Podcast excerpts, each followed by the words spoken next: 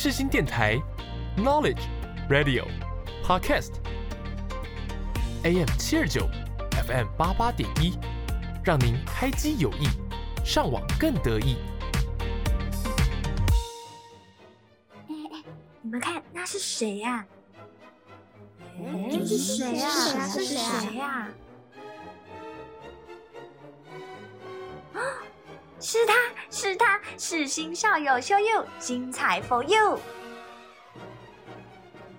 校友 show you 精彩 for you，欢迎收听校友 show you 第二季，我是主持人 Patty。在这档节目中，我们会邀请在各行各业大展身手的校友们，来为我们揭开此行业神秘的面纱，和观众朋友们分享亲身经历或挑战，给学弟妹们一些信心喊话。这集邀请到的校友呢，是毕业于广播电视电影学系电视组，目前则在广播电视电影学系广播组任教的林佳怡学姐小光老师。Hello，佩蒂好，各位视新电台的听众们，大家好，我是小光老师。非常谢谢小光老师接受我们的邀请，所以在接下来呢，我们就会来访问小光老师一些他在这个行业里，或者是他在未来的这些道路上有没有遇到一些什么经验可以分享给我们所有的听众朋友们。那首先呢，想要问问看小光老师，就是以前是电视组的学生嘛，对，那在电视组学到的课程呢，之后在当广播组的老师啊，或者是在做配乐的时候，你觉得有什么样的关联吗？我觉得其实呃，就是在电视组学习到的课程，因为我们看我们的戏的分组其实是广播电视电影嘛，嗯那很明确就是广播它就是比较是声音相关，然后电视电影它其实是就是看这个戏名，你会觉得它就是跟视觉比较相关。那我觉得其实跟视觉相关的一些训练，它在后面就是我自己在做配乐的时候。就帮助我很多，对，例如说，哎，镜头怎么移动，代表什么样的含义？那怎么样去观察整个画面的样子，包含它可能它的灯光、它的美术设计、它的道具、服装这一些视觉的元素，其实每一个元素它都有它的意义存在。所以我觉得在呃我们自己电视组所学到的东西，其实在后面对我来说，因为我后面比较往配乐发展嘛，嗯所以其实是还蛮有帮助的。嗯，那所以在电视组的一些可能导播上，就是他镜头的切换，对老师来说是很有帮助的嘛。那嗯想问看说，老师在看到这些影片的时候，你心中会想到说要怎么帮他配乐嘛？或者是说？看到这些画面的时候，会联想到什么样的乐器啊，或者什么样的场景，或者是什么样的节奏适合去帮他进行一个配乐？这个部分就是，呃，我觉得其实我还蛮享受可以当个纯然的观众，就是说，哎、我什么都不用想，然后就是单纯的去看。但其实很多时候，我自己也有发现有点没有办法，就是我会看到画面的时候，我的确会去想说，哎、他这个声音怎么做会比较好？其实有些时候是。可能我自己对于那个画面的观察，我会有一个想法。那大部分的时候，其实我的想法也不会说跟原本的东西差贴在上面的这些声音差太多。我觉得是到差很多的时候，我才会发现，诶，他怎么这样子做？对，要不然其实大部分的时候，我觉得我都还蛮可以去享受，就是别人的一些点子所带出来跟我自己原本想象不同的地方。对，只是真的就是你会。很习惯的去观察，在这些影像当中，例如说像刚刚 Patty 有提到说镜头的切换，它可能就是一个节奏，所以我就会很直接的联想到，我心里可能就会有一个节奏慢慢的出来。对，这个也是看的时候就是没有办法避免，一定会有。那想问看小光老师说，就是常常在因为配乐有时候需要跟导演进行讨论嘛，那嗯会不会有被打枪的时候？就是像是可能你做的这个配乐可能跟导演想的不一样，或者是导演觉得说那个地方要再怎么修改，可是你已经觉得这个作品已经是一个很完美，你觉得是好的，但是嗯导演在跟你协调当中，你觉得要怎么样去跟导演进行沟通？啊、这个其实蛮常见的吧，就是我觉得因为。每一个导演他会有他自己的想法，那有些导演他可以很明确的去表达他在想的东西，但如果他没有办法很明确的去表达的话，可能我们就要想办法去猜他所讲的是什么。那因为其实配乐是一件蛮细节的事，所以如果你要一直去猜的话，那你本身的素材就要够多。就是例如说，哎、可能导演说他想要。蓝色，然后是云的感觉。那这时候我就要先去拆解，说他所说的这个蓝色，嗯，到底在声音里面它会对应到什么样子的变相？例如说，哎、蓝色可能对我来说，我会觉得它因为这个颜色听起来就是比较。忧郁，所以我可能会问他说：“所以你的蓝色指的是忧郁吗？”那导演可能就会跟你说：“嗯，不是，哎，我觉得不是忧郁，应该比较是像一种大海的感觉。” 他可能他可能就会又讲了另外一个东西，哦但你就要去把他所讲的东西试着去连起来，然后或许透过这样子，就是一直去听他讲的这些东西，然后慢慢去连起来，你就会知道。哦，原来他所讲的那个蓝色，其实是一种很冷静的感觉。那他所讲的云，可能是一种比较软的音色，就是不是那种很强烈的音色，所以它可能是例如说砍掉高频的电钢琴，嗯或者是它可能是竖琴，它可能是一些比较软的乐器，就是你变成要从它。讲话的过程当中去拆解很多的东西，但是我觉得这也是跟就是导演合作的时候，我觉得蛮好玩的地方，就是要去沟通，然后要去了解嗯他到底想要表达什么的。感觉？对，嗯那想问看小光老师，你觉得配乐是一件很挑战性的事情吗？很挑战性。我觉得对我来说，应该说它其实还有更多可能，但是会不会很挑战性的话，我觉得。我是蛮喜欢这件事，所以我不会特别觉得啊，它好像很难呐、然后很怎么样，因为我自己是喜欢的，嗯，所以我在做的时候，我觉得我看到画面的时候，我是会有一定的感觉的。那那些感觉可能就是累积起来的一些直觉。那我是运用我的这些直觉在工作，只是说它的困难性，我觉得是在于各种音色跟想象力的不断的自我挑战。嗯就是你可能原本第一次的时候，你想到的是这个，但是导演可能在跟你对话过程当中，他一直去挑战你的想法的时候，这时候你如果一直很执着的，就是我原本的东西，我就是要这样做，那很多时候就会卡住，嗯所以我就会开始要转方向。但是在转方向的时候，要怎么样很快速的，你可以倾听他在讲的东西，然后试着去放下你原本的那一套逻辑或那一套想法。然后去听他要讲什么，然后去思考，哎，那他的这个他所讲这个要怎么去表达？我觉得反而是这个是比较困难，但是又比较好玩的部分。哦，了解。嗯所以其实，在做每一部配乐的时候，看着每一部影片都会有不一样的想法，然后在这当中也会去慢慢的累积经验，或者是遇到一些可能障碍之类，但是都是会努力的去克服它，会变成一个更好的作品，这样子。对，没错，累积的经验应该大部分是沟通的经验，就沟通很重要，对，非常嗯非常的重好要。那想嗯问问看说老师，你觉得在进入这个声音产业里，不管是配乐啊，或者是比如说像我们现在的广播产业里面，觉得只要进入到有关于声音这个产业里的话，觉得需要具备什么样的条件？需要具备什么样的条件？哎、我觉得其实好像进入每一个工作都一样，我会我会觉得最重要的条件就是。你要真的喜欢这件事，对，那这个听起来当然就是 觉得 啊，怎么又是一个很官方的答案？不是，我觉得其实是我认真去体会这件事之后得到的答案，因为热情很重要。对，因为你喜欢这件事，你才会去观察它，你才会去注意嗯它。如果我对这个事情是没有任何喜欢的，那我不会去观察它，我不会去注意它，所以我的资料库会很贫乏，因为就是从我自己的世界叠起来这样而已。嗯，可是如果我喜欢声音，那我其实就很容易去观察声音，所以我会去观察说，诶，在我们的生活里面有哪些声音，然后这些声音它有什么样的意义，或者像有一些，例如说。我们今天有那个 就是地震。呃，防灾的演练嘛，对，那为什么防灾演练它的提示音是那个样子？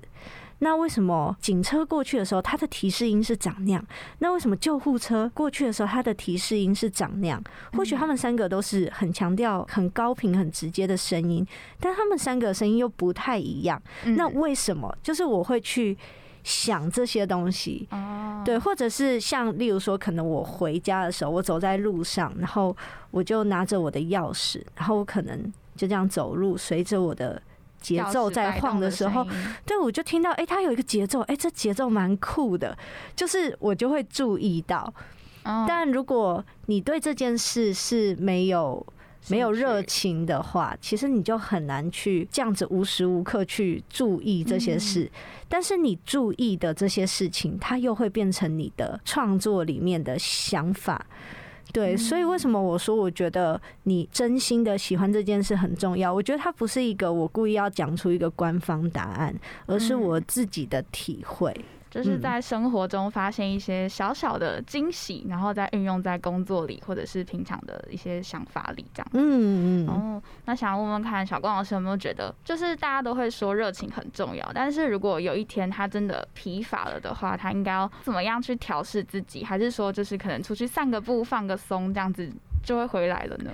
疲乏哦，我觉得要看那个疲乏的程度到什么样哎，因为如果你只是啊，例如说我今天工作好，可能听了五六个小时，我的耳朵疲乏，我的心觉得啊有点累。那种疲乏很好解决，就像刚刚 Patty 讲的，就是我们到外面去稍微散步一下，然后看一下外面的样子，看一下感受一下阳光或什么，他很快就回来。可是我觉得比较难的部分是，如果你是因为某一些事情，你感觉到心很累，嗯，这种疲乏，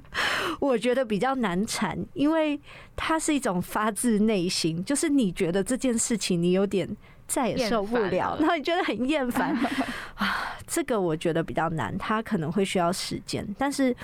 我觉得他相对来说，可能也不一定是你必须要解决这个想法，因为嗯，说不定这个想法会带你到其他地方，也不一定啊。我觉得就是保持。呃，初心对，open mind，就是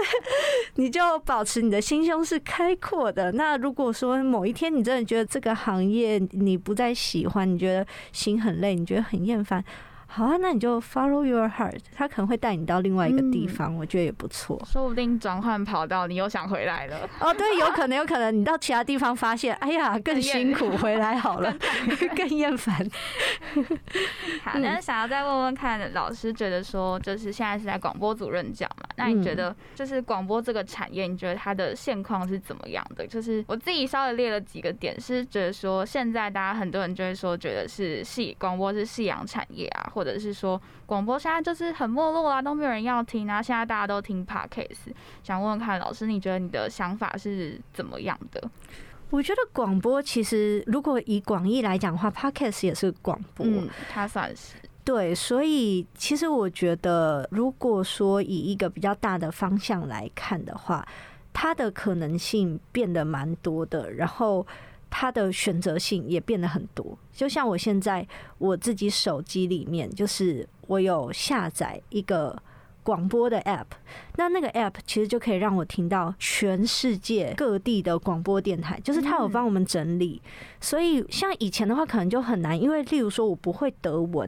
那我不会德文，我要去搜寻德国的资讯或德国广播电台的时候，我就会先被不会德文这件事卡住，会搜不到。对，因为我用英文搜寻，我当然就是比较多搜到英美的。嗯，那所以以前来说，搜寻或者是接触，我觉得。就已经是第一步的困难了。可是现在反而就是网络发达了，对，然后网络更发达之后，它反而有很多的可能是，我可以就算我是消费者，纯然的消费者，对声音产业没有任何理解的，我也可以透过下载一个 App，我就可以听到。全世界的电台，对，所以我觉得它其实是一个更多选择的。然后，podcast 的样貌其实也不断的在改变。像一开始的时候，可能大家觉得我们就是做声音，但是后来开始有人做影像，嗯，对，看到主持人在录音室里面怎么样跟来宾对谈，然后怎么样去处理这个空间，然后跟这个空间互动，好像也蛮有趣的。然后门槛也降低了，就像我现在有一些做 podcast 的朋友，他们其实没有在录音室里面录音啊。哦，那他们是手机录音吗？对啊，对啊，手机录音真的是手机录音哦。机现在音质其实也蛮好的。对啊，如果你们有玩过手机录音的话，建议大家把 iPhone 放在你的肚子，它可以录到你肚子的那个咕噜声诶。肚子吗？对，它改天来试试看。可以试试看，我觉得蛮好玩，而且录出来那个声音蛮有趣的。很像吗？感觉可以拿来用 Foley，你可以试试看。之后 Foley 找不到咕噜声，就是 肚子咕噜咕的时候，那你要先让你自己很饿，你才有办法发出那个声音。就可以。以后那个 Foley 找不到，就说来我帮你做 Foley 这样子。对啊，就可以。所以其实我觉得现在录音设备的进步，就它使得这件事情的门槛降低。那其实也不止广播啦，各个声音产业都一样。嗯，就是大家选择越来越多，所以很多器材它就降价了，那让更多人可以跨入到这个行业里面。所以我觉得它其实，我觉得它没有那么夕阳诶，对，反而是当它变成一个随选随听的。模式的时候，其实它还蛮容易绑定的，这是我自己的经验。嗯我不知道会更多元的发展。对，就是它很容易，呃，我说的绑定比较是类似说，例如说我可能找到一个学英文的我喜欢的 podcast，嗯，那我就会留下来听。我就会按关注之后，我就可以在我喜欢的时间去听，所以这件事很方便，就是。哦，我可能通勤，我就听嗯，这个 podcast，、那我可以得到我想要的学习，然后它同时也是一件很方便的事，所以我觉得反而是增加了我会去粘到某一个 podcast 或者某一个哦主题里面的机会。就是换一个管道得到这样的讯息，不像嗯现在就是比较传统的广播，就是比较偏这个时间没了它就没了，它也不会有重播，或者是你可以选说哦，我现在要听哪一段哪一段。如果是对 podcast 的话，就是你可以只选自己想要听的那一段，其他段就略过。但是传统广播是不能这样子的。对啊，传统广播就是会变成说，诶，我可能一开始我对这个节目是很有兴趣的，但只要我没有养成习惯，我可能就会跳到其他地方去了。嗯对，除非那个节目时间真的很好，例如说它就是在刚好搭配我的睡眠时间，就是在我的睡前，那我可能每天睡前听，这个我觉得就会形成一个很高的粘着度。可是如果没有的话，我就会觉得说，哎、可能我对主题，我对这个节目其实是很有兴趣，非常有兴趣，但是我试了一两天之后，我发现，哎呦，这个已经累，对，这个这个这个已经超过我睡觉时间，实在太累了，我可能就会放弃它。哦，对，但是我放弃它，并不是因为我不喜欢这个节目内容，而是因为它跟我的生活作息可能没有办法搭配。嗯对，所以这样就很可惜嘛。嗯。嗯，那想要另外再问问看，小光老师，就是在选择踏入教职这个行业，是因为在大学里遇到什么事情吗？我记得在刚结束的专辑展对？专辑展结束的时候，最后嗯戚老师有说，就是。就是小龚老师是因为帮助戚老师在之前的专辑展或者是 B 展的时候有帮忙，所以小龚老师才最后就一起加入了教职这个行业。想再嗯听小龚老师分享看这个故事。加入教职吗？其实我觉得这个其实不是我原本的规划，因为我原本其实自己最想做的事情是我想要当乐手，这个我应该有分享过很多次。对，就是我觉得我自己在当乐手这件事情上，就是乐手需要具备的东西，我是有的。嗯然后我做起来我也觉得很开心，所以我其实是很想往这个方面走。但是就是真的刚好是有这个机会，就是我那时候也蛮感谢鼓励我要去读硕专班的徐州老师啊，然后当然齐武珍老师他是一直带着我，然后帮助我在。配乐这个领域能够更上一层楼的老师，嗯，对，然后像机构主任啊，其实这些老师他们都鼓励我读硕专班。那读完了之后，当然就是回到学校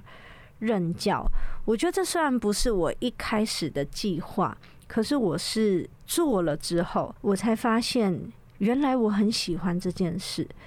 而且原来我对这件事情是有天分也有热情的，就是我会觉得我可以把复杂的东西讲的比较简单，嗯，然后我在上课的时候，我对于我自己本身的领域的热情也可以影响同学。对，然后当同学就是有什么作品或什么的时候，我也会很热情的去参与。那这些东西，我觉得就是他装不出来，有就是有，没有就是没有。那因为我就是喜欢，所以我就发现我很喜欢跟大家互动，我很喜欢试着去转换这些知识，然后我很喜欢去交流。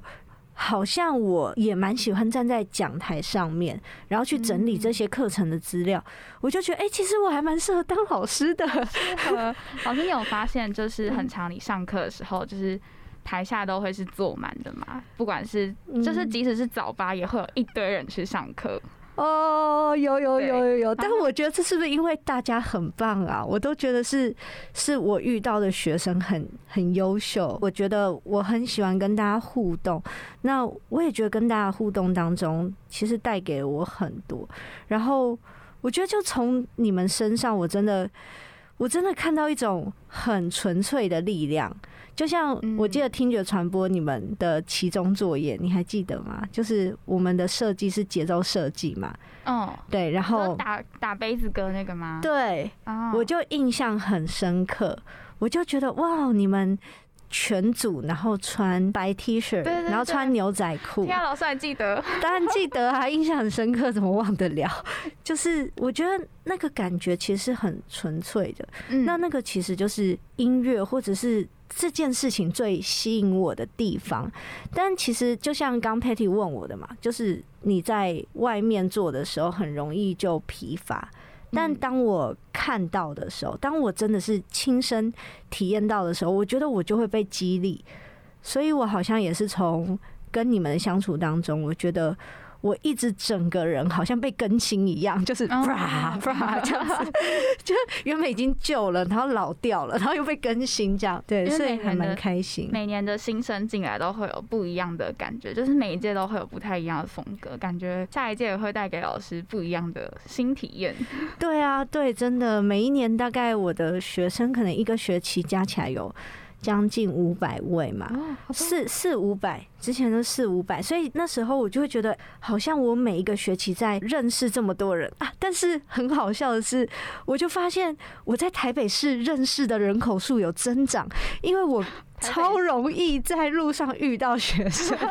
因为整个台北市都是学生活动的范围。对，就是我有发现，真的教书之后很容易耶，因为我之前没有这种感觉，我从小就。在台北长大嘛，那以前读书为什么也都是在台北？可是我不会觉得说我好像去哪里都会遇到人，可是现在就会，就可能我去吃个东西，然后服务生可能哎小光老师，我就吓到，或者谁？对，或者在逛百货公司的时候，就会有人叫我。或者有些人呢，他不好意思叫我，他可能就拍我，然后再 take 我。因为小光老师现在有 IG 了哦，对对对，艾特小光老师，我在哪里看到你了？对，刚开始经营，请大家多多指教，我是 IG 新手，大家快去追踪小光老师的 IG，到时候再把那个 IG 的账号给分享给大家。好呀，好呀，小光老师也会在里面分享很多他可能平常去参访的一些经验啊，或者什么，也会分享他教学心得，我觉得都很值得看。就是小光老师刚发的时候，就哦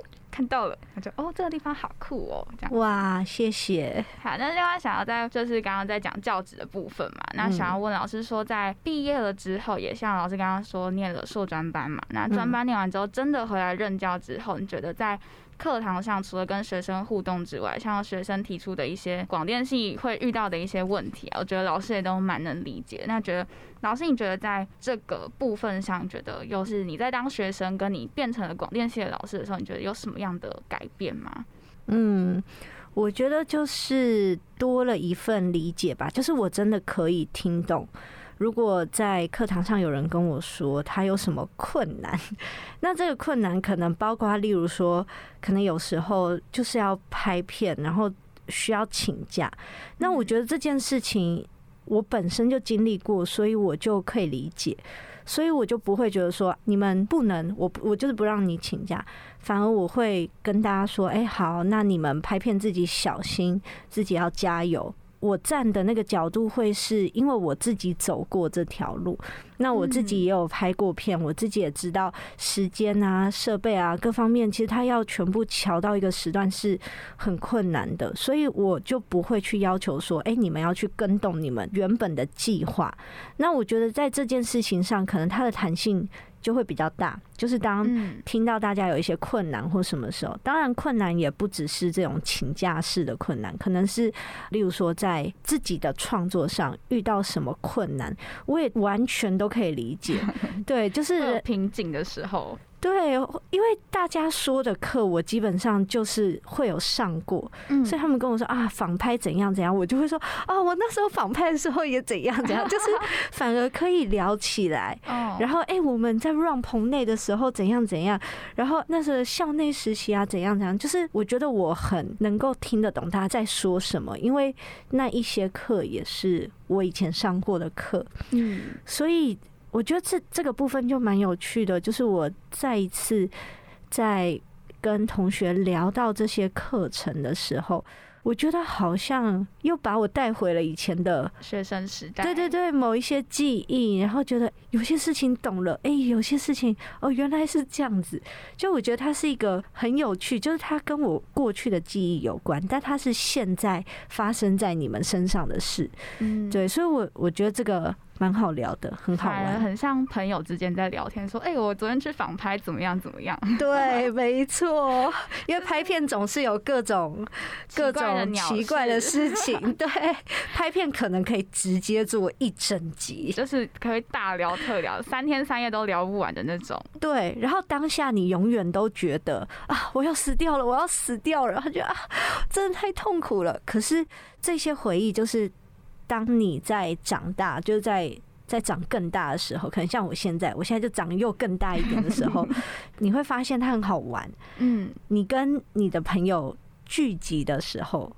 很多时候都在聊这些事。然后他可能已经聊了几百万次了，就每次见面都聊这些，可是就是聊不永远讲腻。不腻。对啊，讲不腻啊，很好玩是一个很神奇的事情。嗯，很有趣。除了老师刚刚提到的放拍之外的，想问问看小龚老师还有没有觉得在广电系里，不管是电视组或者是广播组的课，你有没有觉得哪一堂课让你印象很深刻啊？或者是那一堂课有没有发生一些很特别的故事？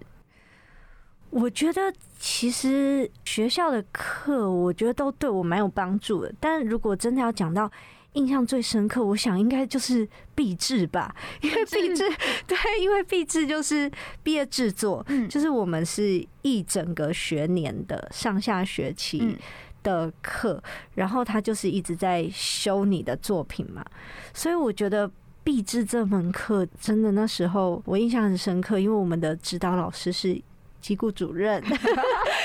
老师之前是做什么壁纸？是拍片吗？我是？拍片，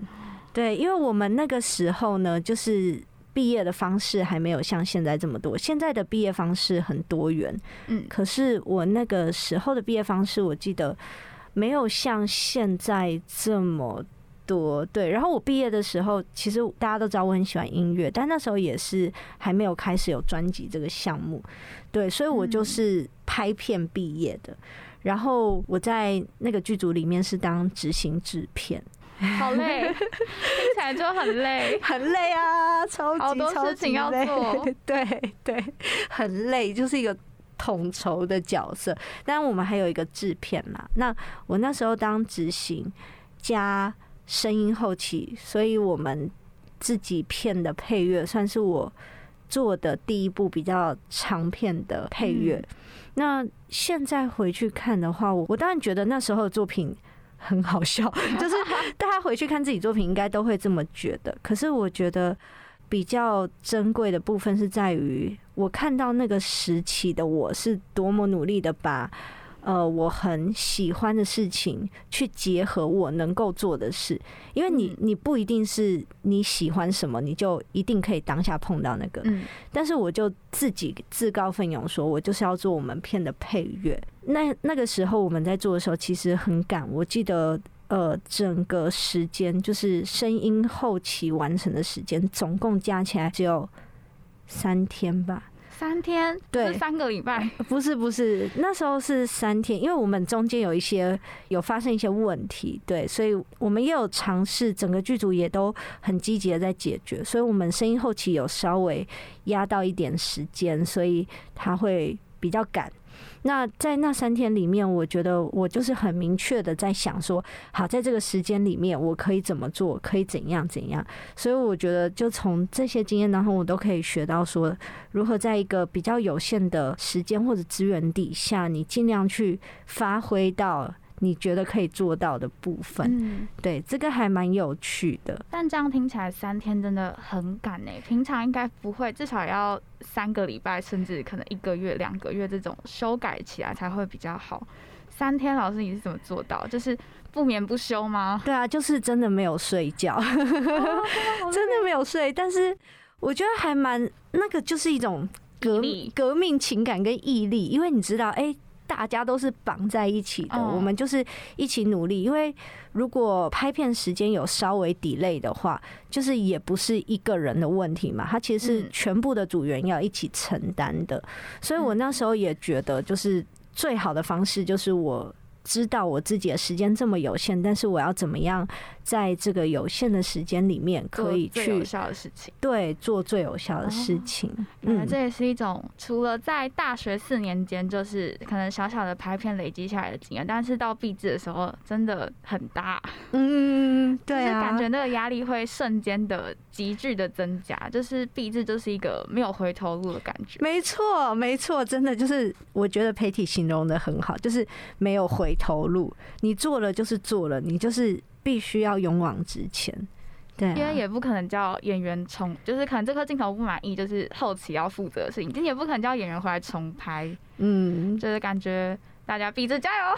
对，而且毕制最可怕的地方是你所有人都出在那边了，就算你真的很累，你也不可能说啊，我今天真的太累，我们明天再拍。就是你完全没有回头路，你就是面对眼前发生的事情，你要怎么样去处理解？决它，对，嗯嗯，感觉辛苦了老师，三天真的太夸张了。之后如果有需要求救，就是老师拜托救命啊！这样。没问题，没问题，可以交流。那想要问问看老师，就是刚刚有讲到，除了现在任教之外嘛，之前有在做配乐，那想要问问看，就是现在斜杠这件事情也是蛮夯的，老师最近嗯有在斜杠什么吗？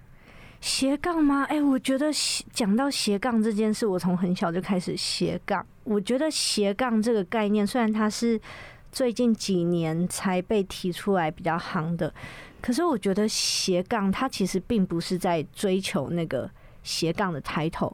而是因为我喜欢这件事，我去做，以至于它变成我的斜杠嘛。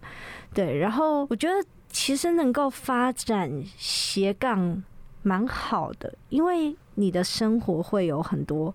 不同的接触面向跟可能性。你嗯可能一个斜杠就是一个团队，就是一个模式。那当你斜杠很多的时候，你所接触到的人，你所合作的团队，你的时间的投入，你的生活，其实它就是会有很多蛮丰富的面向。对，所以我觉得斜杠不只是自己的能力，好像哎、我有好几把刷子，其实它也是你去体验跟享受这个世界的一个很重要的方式。对，好，那嗯接下来呢，老师还记得我们这个节目名称叫什么吗？校友 show you，没错，所以呢，想要请老师秀一个东西给我们看，就是想要看看说老师有没有什么一个专属的才艺，或者是一些特别的技能，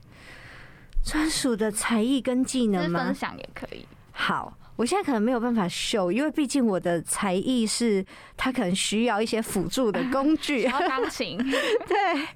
唱歌我本人是没有办法的，所以好，我觉得我的特殊才艺的话，应该就是我在听音乐的时候，我在抓音乐的时候是非常非常快速的，而且那个快速是，例如说我听听到一首歌，我可能听一两次，当然不是那种超复杂什么管弦乐那种，嗯就是一般的歌曲，我可能听个一两次，我就有办法把它弹出来，大概八九成左右。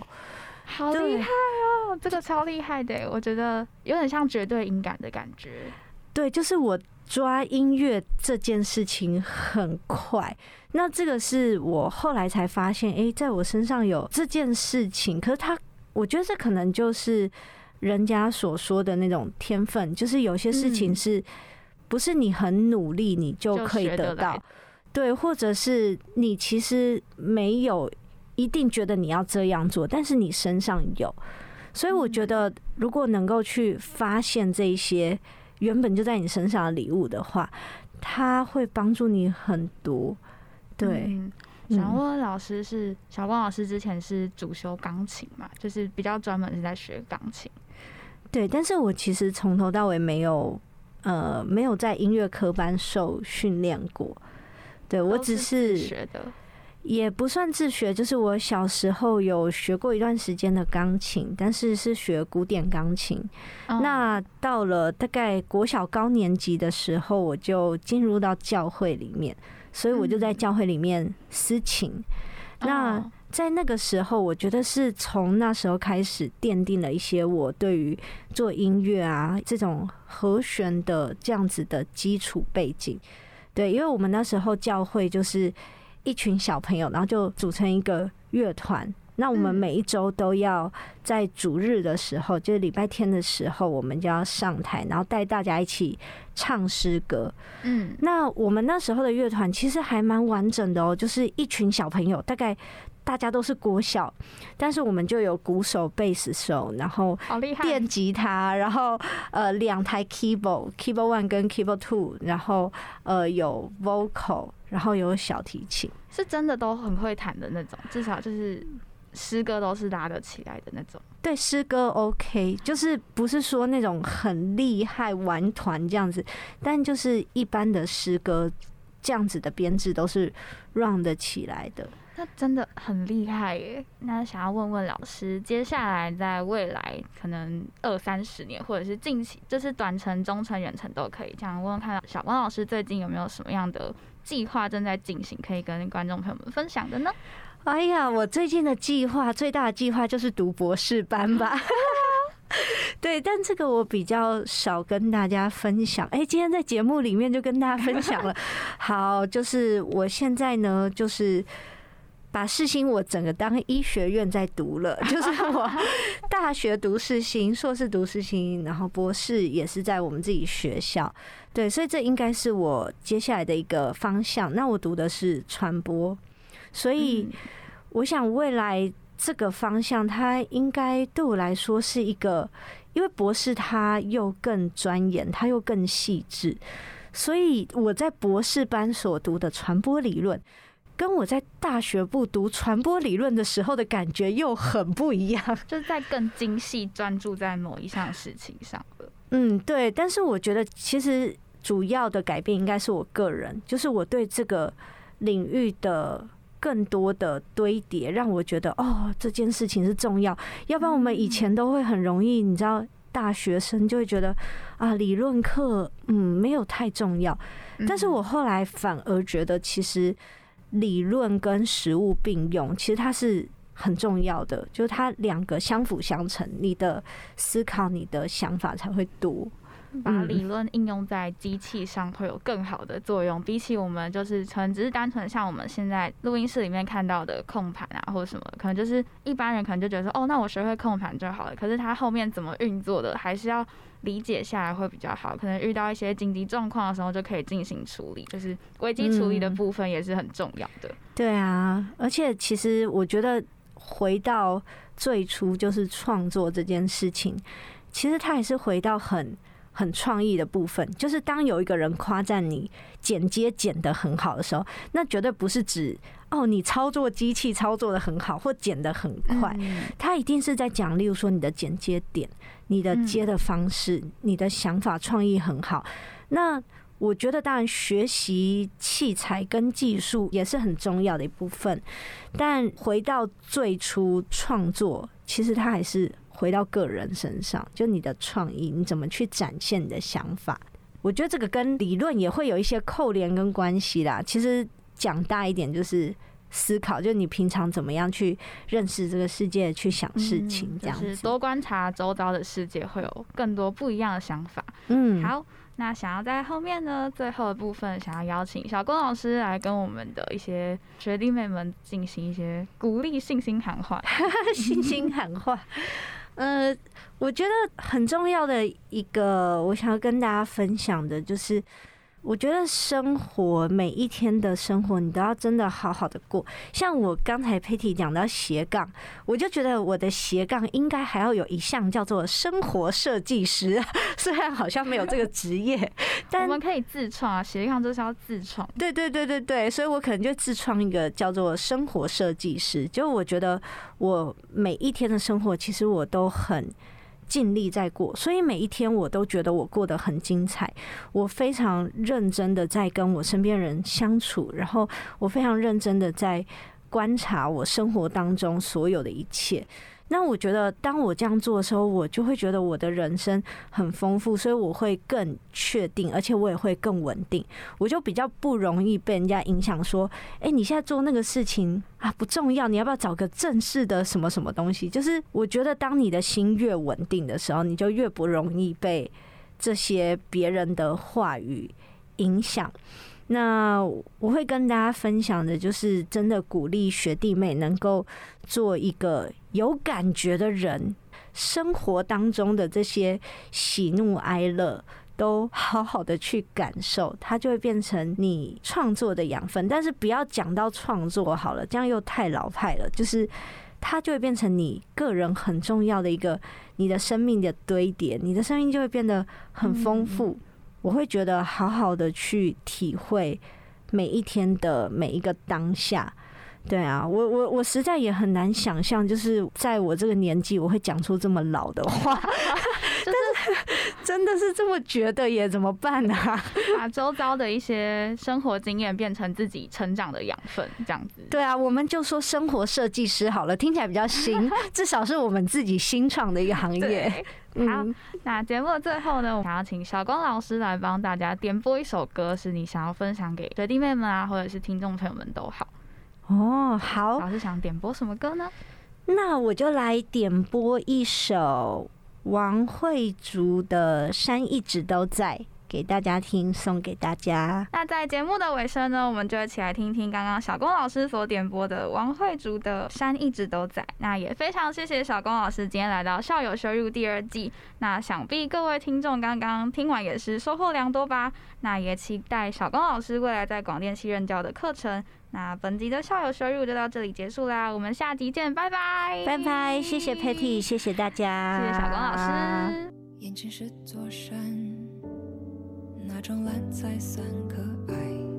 颜色调不来，怎么画都奇怪。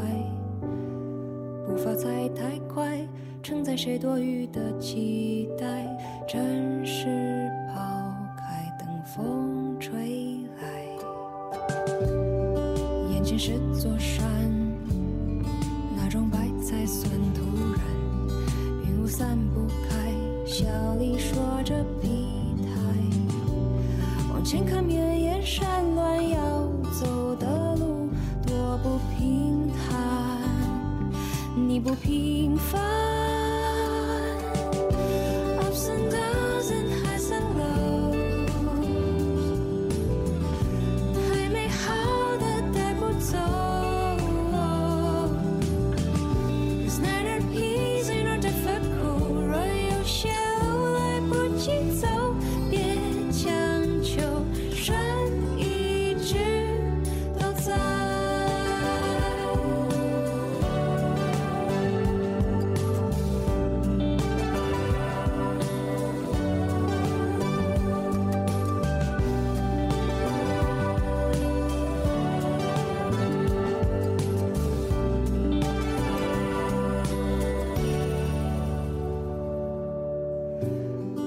眼前是座山，那种绿才算自在。总衡量不来，还得多少公里漫山。回头望绵延山